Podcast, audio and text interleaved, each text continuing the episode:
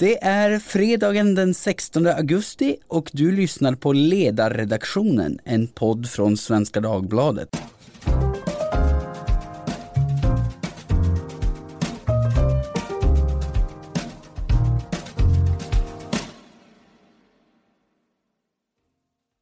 Jag heter Jesper Sandström och idag har vi det stora nöjet att gästas av Johan Norberg, författare och senior fellow vid amerikanska Cato Institute, en libertariansk tankesmedja. Från ledarredaktionen deltar också mina kollegor Maria Ludvigsson och eh, Katarina Kärkeinen. Hej hej! Hej! Jaha, hej. han, han, är här. Han är här, han är här. Vill, vill Förlåt, bara få jag sitter det och läser på den svarta tavlan här bakom. ja, ja, men han är här alltså, vi, vi ljuger inte. Um, men uh, Johan, uh, i din senaste bok uh, Framsteg, tio skäl att se fram emot framtiden. Den är ju uppdelad i tio kapitel som beskriver framsteg inom just tio områden i världen. Det gäller mat, sanitära förhållanden, medellivslängd, fattigdom, våld, miljö, läs och skrivkunnighet, frihet, jämlikhet och den förväntade framtiden för nästa generation. Är det en korrekt sammanfattning? Ja, nej, men det är en bra mm. påminnelse. Så ja, var det. Mm. Bra. Och den får väl sägas vara en fortsättning av det du har ägnat dig åt under lång tid. Att eh, förklara hur och varför världen blir bättre med mer liberalism, frihandel och kapitalism. Men nu hörs ju många röster högre än på länge skulle väl vissa säga som säger att så inte är fallet. Eh, populistiska, antiglobalistiska rörelser växer i stora delar av världen. Och om vi då zoomar in till människan Johan Norberg, är du lika optimistisk som i dina böcker eller finns det dagar då du tvivlar? Eh, vilken samvetsfråga. Jag, jag, tror ju inte att det är något genetisk eller eh, någon slags naturlig optimism som jag har med mig för att jag har ju inte alltid tyckt så här. Jag Nej. brukade ju tro att tvärtom allting skulle kollapsa och skulle gå åt skogen och mina första politiska tankar var ju att den moderna världen var alldeles hopplöst och vi skulle förstöra varandra och naturen och, och, allt annat. Så att man får nog säga att det är mina erfarenheter och min läsning, min forskning som har gjort mig optimistisk. Det är lika sannolikt att jag tänker att någonting hemskt kommer att hända mina barn som för alla andra. Men istället för att agera på det så tittar jag på statistiken först och inser att det, det är farligare för dem att ta, att, att ta dem i bilen och åker någonstans än flygplanet eller liknande. Ja, ja. ja så jag är väl en statistisk optimist, eller ja, vad man ska säga, ja, inte förstår. en emotionell. Och, nej, och, och den, den håller i sig liksom, den, du, du, lyckas, eh, du lyckas ställa den över dina känslor alla dagar i veckan. nej, jag har också dåliga dagar då ja. jag inte sträcker mig efter statistisk årsbok. nej. Du har pratat om att eh, din eh, optimism är villkorad snarare än liknöjd och att eh, den optimistiska synen också är en del i att fortsätta göra världen bättre. Kan du förklara det, det sambandet? Vad, vad är det som vi inte, eller riskerar att inte lyckas med om optimismen saknas? Är det, så, mm. är det så farligt att vara pessimist? Ja, jag tror att det är väldigt farligt att vara pessimist om världen i stort och om människan i stort. Därför att om man tror att människor som agerar fritt. Människor som skapar nya samarbeten och affärsmodeller och ny teknik och ny vetenskap oftast kommer ställa till det då kommer man inte låta människor vara fria. Då kommer man vilja kontrollera dem, då kommer man ropa på en stor stat och en stark ledare som hela tiden kontrollerar dem. Så pessimism är ju politiskt potent på väldigt många sätt och det tror jag är ett skäl till att vi ser den här den populistiska auktoritära trenden i världen just nu, att det är så många som tror att världen håller på att falla samman och om den gör det, ja, då måste någon komma och hjälpa oss och någon måste hålla alla människor i schack. Eh, och, och det är farligt det är just för att jag tror på villkorad optimism, inte en automatisk. Eh, den villkorade optimismen låter så här att när människor får agera fritt så kommer det vi varje dag i genomsnitt lösa fler problem än vi skapar. Och det är av rent matematiska skäl. Fler människor som söker och letar och experimenterar så ökar sannolikheten att någon löser ett problem och vi är ganska duktiga på att imitera sånt och då kommer vi vidare. Men jag är inte nödvändigtvis optimist när det gäller frågan om människor kommer få ha den friheten. Därför att vi har också instinkter och ideologier som säger att de måste till varje pris stoppas och hindras och regleras och kontrolleras. Och då kan det gå riktigt illa. Det är en viktig och bra distinktion det där att den är villkorad. Oftast så får vi ju frågan om eh, vad, vad, tror du kommer hända med det här och det här som om man skulle veta. Eh, oftast så har jag känslan att det kommer bli bra. Det, det kommer ordna sig. Jag tror nog det innerst inne. Men det beror på vad vi beslutar oss för idag. Det vi bestämmer idag spelar roll för hur det blir imorgon. Och därför kan man heller inte säga, det finns ju också en raljant ton mot eh, det här liberala inställningen att det kommer att bli bra, som att, som att saker och ting ordnar sig av sig själva. Och det tror vi ju inte, utan det krävs också rätt beslut idag. Och, och då skulle jag nyfiket vilja fråga, vad, vad skulle vara, man tänker på Sverige idag med de så kallade utmaningar som vi har. Vad skulle vara den viktigaste, eller de viktigaste reformerna för att framtiden verkligen ska se ljus ut? Vad skulle man börja med om man hade reformutrymme? Handlingsprogram för optimism. Mm. Ja, det skulle ju handla om att eh, utrusta människor för den rörligheten och för det experimenterande och för det, de framsteg som vetenskapen och tekniken ställer till vårt förfogande hela tiden. Och eh, det har att göra med dels att se till att människor är personligt rustade. Det handlar om utbildning, det handlar om vilka förmågor man har, vilken tillgång man har till teknik och annat. Men det handlar också om rörlighet i systemen som ser till att inte låsa fast folk på olika ställen. Och för min del var eh, något som tillhör de största problemen vi har, det är ju att vi har byggt upp ekonomiska fällor för människor i form av eh, svårigheter att ta sig in på arbetsmarknad men lättheter att komma in i bidragssystem. Och det är naturligt, förståeligt, vi har velat hjälpa människor på olika sätt mm. med, med den typen av stödsystem. Problemet är att då betalar vi för det beteende som inte underlättar för någon att komma vidare. Vi betalar för människor, för människors passivitet. Vi betalar för att människor ska stanna på den plats de är. Vi bestraffar dem när de tar risker, när de flyttar, när de skaffar en längre utbildning och liknande. Och det har att göra med då att hantera problem som regleringen av arbetsmarknaden, arbetsrätten. Det har att göra med skatter och bidragssystem. En ganska stor uppgift. ja, det var en villkorad optimist. Men det, men det också, ja, precis. Men det är också eh, bekymmersamt därför att när man anför detta i den allmänna debatten så är det nästan som, jo, jo, jo, det kan ju du drömma om. Men det, liksom, det finns inte riktigt någon, jag ska säga, något, något aktivt politiskt eh, arbete för att faktiskt förändra de här. Jag tänker på när Uber kom eller andra delar i den här nya ekonomin. Så från höger till vänster så säger man, vi måste anpassa det här nya efter våra system. Istället för att se att de här nyheterna kan faktiskt vara det som gör att vi ändrar våra gamla system till en ny tid. Men den finns inte riktigt i, i diskussionen en gång. Mm. Nej men det är ju för att vi är så upptagna, alla är så fruktansvärt upptagna med att se till att dagens situation funkar. Så är det ju för alla. I varje företag jobbar man med att vi har problem med dagens affärsmodell, vi måste se till att den funkar. Eh, så är det med en ekonomisk och en politisk modell, vi måste se till att den här funkar. Och då lappar man och lagar och krishanterar ständigt och jämt. Och det är fullkomligt eh, psykologiskt rimligt och förståeligt. Jag jobbar ständigt på att se till liksom att familjeliv och yrkesliv ska fungera. Men det gör också att allting som dyker upp där utanför blir ju ett problem. Därför mm. att det passar inte in i den typen av modell som vi har gjort tidigare Eh, som vi har hanterat saker med. Och det är därför innovationer, det är därför förändringar, det är därför omvärldsförändringar och konkurrenstryck och ny teknik alltid är jobbiga, alltid ställer till det och vi alltid håller det borta på olika vis. Och det är ju livsfarligt därför att framsteget och möjligheten att skapa bättre situation för människor i allmänhet bygger ju på att vi skapar de nya plattformarna, den nya tekniken, de nya jobben. Vi ska vara livrädda för att vi inte får tillräckligt mycket robotar och automatisering exempelvis. Så att vi kanske inte får fram de nya affärsmodellerna som skulle skapa de nya jobben. Vi ska inte krampaktigt hålla fast vid de gamla, men det är jättesvårt. Ja, eh, för Fraser Nelson, eh, redaktör på The Spectator som deltog i den här podden i förra veckan, han talade ju förvisso positivt om globalism och liberalism. Han tyckte det var positivt att han såg Boris Johnson som en i stora stycken mer liberal person än Theresa May. För, för att Boris Johnson hade ändå en grundmurat positiv syn på migration eh, och så och, och, han ville ha ett, ett Storbritannien som liksom ser ut mot världen, som inte sluter sig och blir xenofobt. Och, men, men han var, trots att han hade liksom en, en, positiv vinkel så var han ju långt mer försiktig och, och ja, pessimistisk får man väl säga än vad du brukar vara.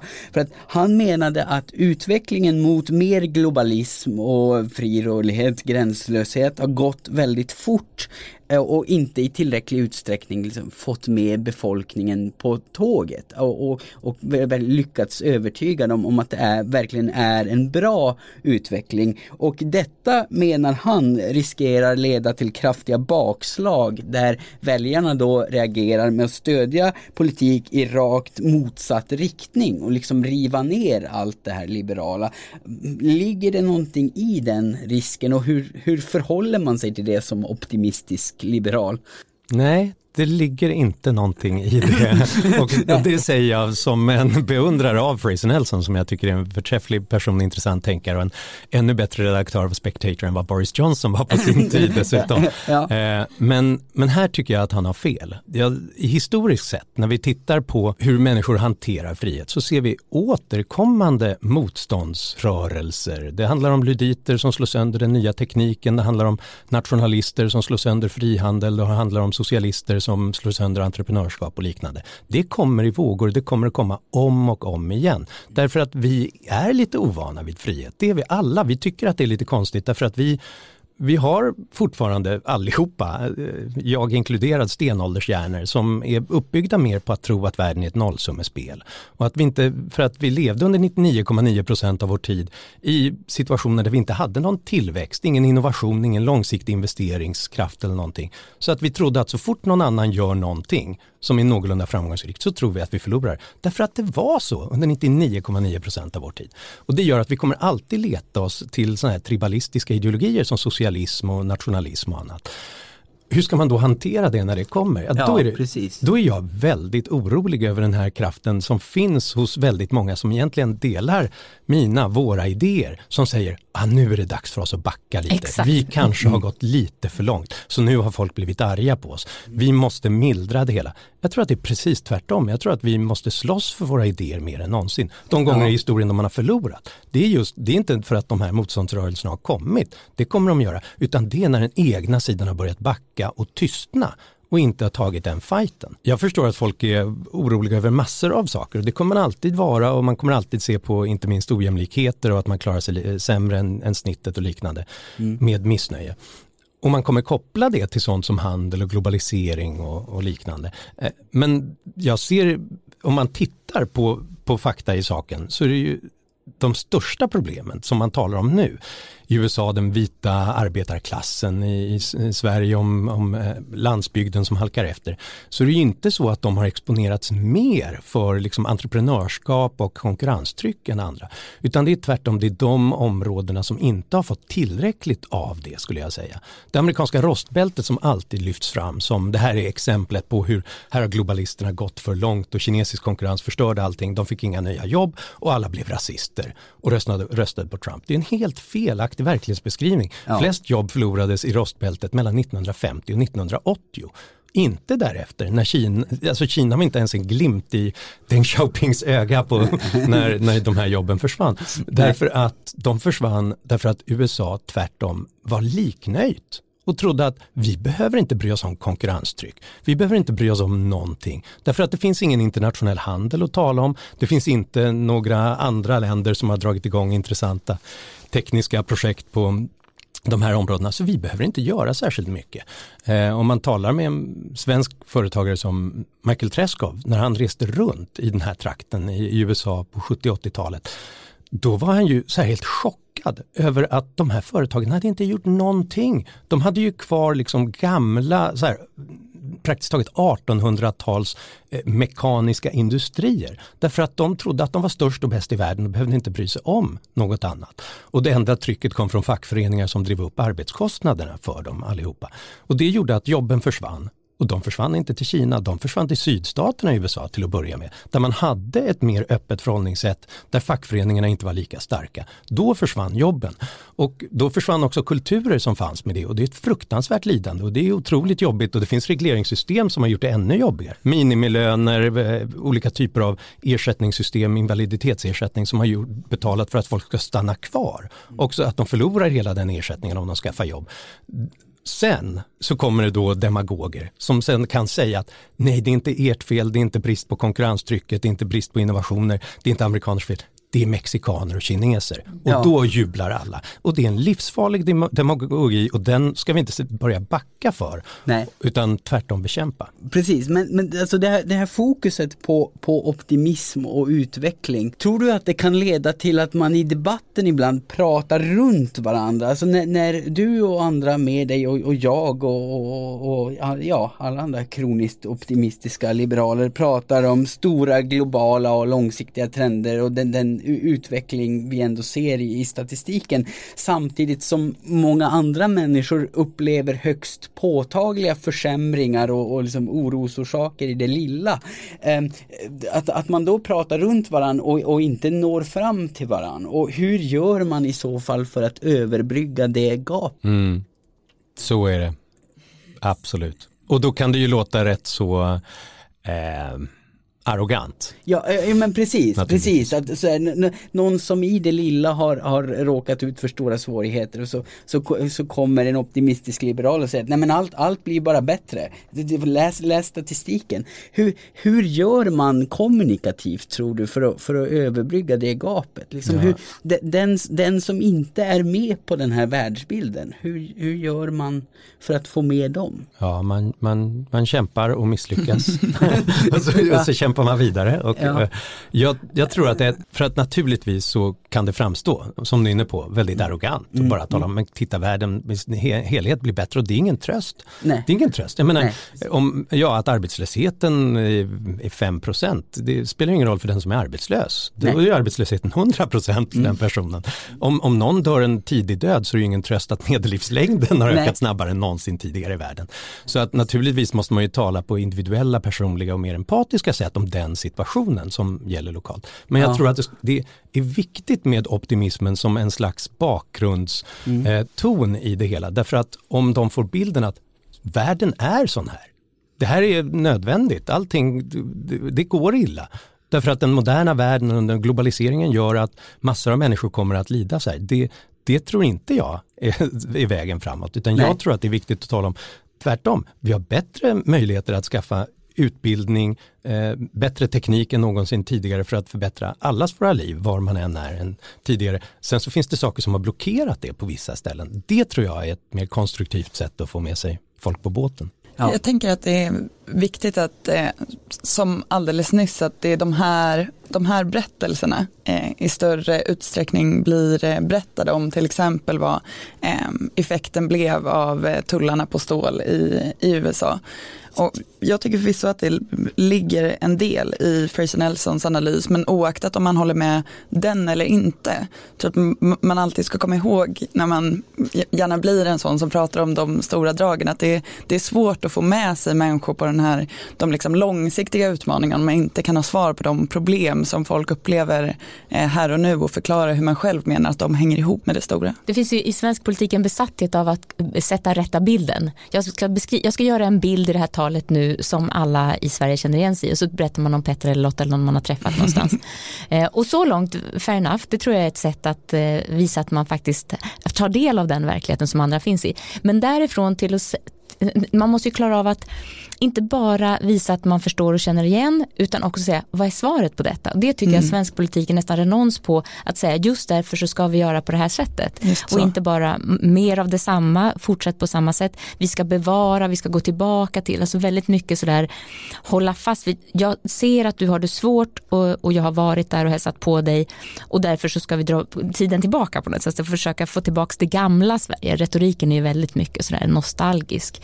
Istället för att säga, och just där därför så är det det här vi behöver. Alltså, mm. Lite mer frimodigt mm. och lite mer av moralisk pondus i att det är rätt med de här frihetliga reformerna till exempel. Att förändra är det som gör att vi kommer bort från det som är fel nu. Jag, inte tror, att vara jag kvar tror att det där är helt rätt spår och jag tror att ett av skälen till att vi har en sån väldig backlash just nu mot inte bara globalisering utan mot ja, det öppna samhället och, och definitivt eh, ledande politiker i alla länder är just att de har talat sådär som att det fanns en enkel lösning att rulla tiden tillbaka och att de gamla jobben ska komma tillbaka. Ni ska få de här fabriks och varvsjobben eh, en gång till. Vänta bara. Och, och de har ju ljugit om detta gång på gång så det är inte konstigt att folk känner sig lurade därför att de har blivit lurade på det viset. Och eh, det, det värsta exemplet på detta tycker jag är en politiker som Hillary Clinton som då när hon varje gång hon kampanjar så åker hon runt till alla arbetsplatser och alla fackföreningar och säger gamla jobben kommer tillbaka och vi ska slå Kina och de, vi ska ha tullmurar som skyddar er. Varje gång hon har suttit vid makten så har hon gjort det hon vet är rätt. Försökt förhandla fram olika typer av frihandelsavtal som utrikesminister eller liknande. Och sen så nu när hon försökte bli president senast igen, ja då var det återigen, nej det vi ska ha tullar och det var nog inte så bra med NAFTA trots allt utan den gamla tiden kommer tillbaka, 50-talet kommer tillbaka, vänta bara. Och så läggs då hennes privata e-mailkonversation där det är uppenbart att hon vill ha fler frihandelsavtal. Då är det ju klart att folk känner sig, ja, två saker. Dels de blir bekräftade i sin bild att globalisering är något fruktansvärt som vi måste hålla bort. Och två, de känner sig svikna när de här politikerna kommer till makten och inte fixar detta. Antingen för att de inte tror på det som Hillary eller som Trump som kanske tror på det men kommer att misslyckas något katastrofalt. Apropå då vägar framåt, eh, för- att ta en sista liten fråga. Eh, Utöver att berätta om det positiva och belysa den eh, positiva utvecklingen. Vad tror du är det enskilt viktigaste vi behöver ägna oss åt för att se till att den positiva utvecklingen fortsätter? Det här är ju det eviga problemet om man har en frihetlig åskådning att eh, vi vet ju inte vad som kommer att hända. Nej, vi kan precis. inte säga vad som kommer att hända. Precis. Det vet ingen annan heller men de kan låtsas. Ja. Och de kan kämpa med någon slags top-down lösning som, som ska fixa Precis. det hela. Det kan inte vi. Vi kan peka på historien och vi kan peka på eh, de mekanismer som kan göra saker möjligt. Och, Ja, och vad är det då vi, vi gör rent konkret för att Ja. hålla det? Jag ser ju en, en liberal eh, opinionsbildares uppgift är mycket att vara en, en eh, brandsläckare på något vis. Därför att här, den här typen av reaktioner och motstånd mot vad den är, men som stör vår gamla ordning. Det kan vara invandring, det kan vara genetiskt modifierade organismer, det kan vara elsparkcyklar eller så kan det vara Uber-modeller eller vad som helst. Eh, Det kommer alltid dyka upp den typen av motstånd. Och att lite grann släcka branden, få oss att lugna ner oss, räkna till tio och gå igenom vad det är för mekanismer vi egentligen har att göra och om det finns smarta sätt att ändra modellerna som vi har politiskt ekonomiskt för att ge plats för det nya. Det tror jag är det viktigaste, att liksom, man fattar inte bra beslut när, när allt brinner. Nej, nej precis. nej, men det var kloka ord. Eh, är det någon annan som har något vettigt att tillägga eller ska vi? Jag skulle aldrig drista mig till att tillägga något. Nej, det är svårt. Det är svårt att följa efter.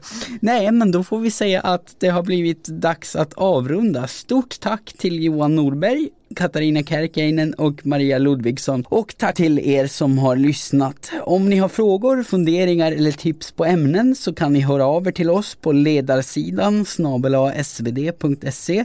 Det finns, som vi har konstaterat, många skäl att se fram emot framtiden. Ett sånt är att ledarredaktionen återkommer med fler poddar i nästa vecka. Vi hörs då. Hej då! Hej då! Tack, Hejdå. tack, hej.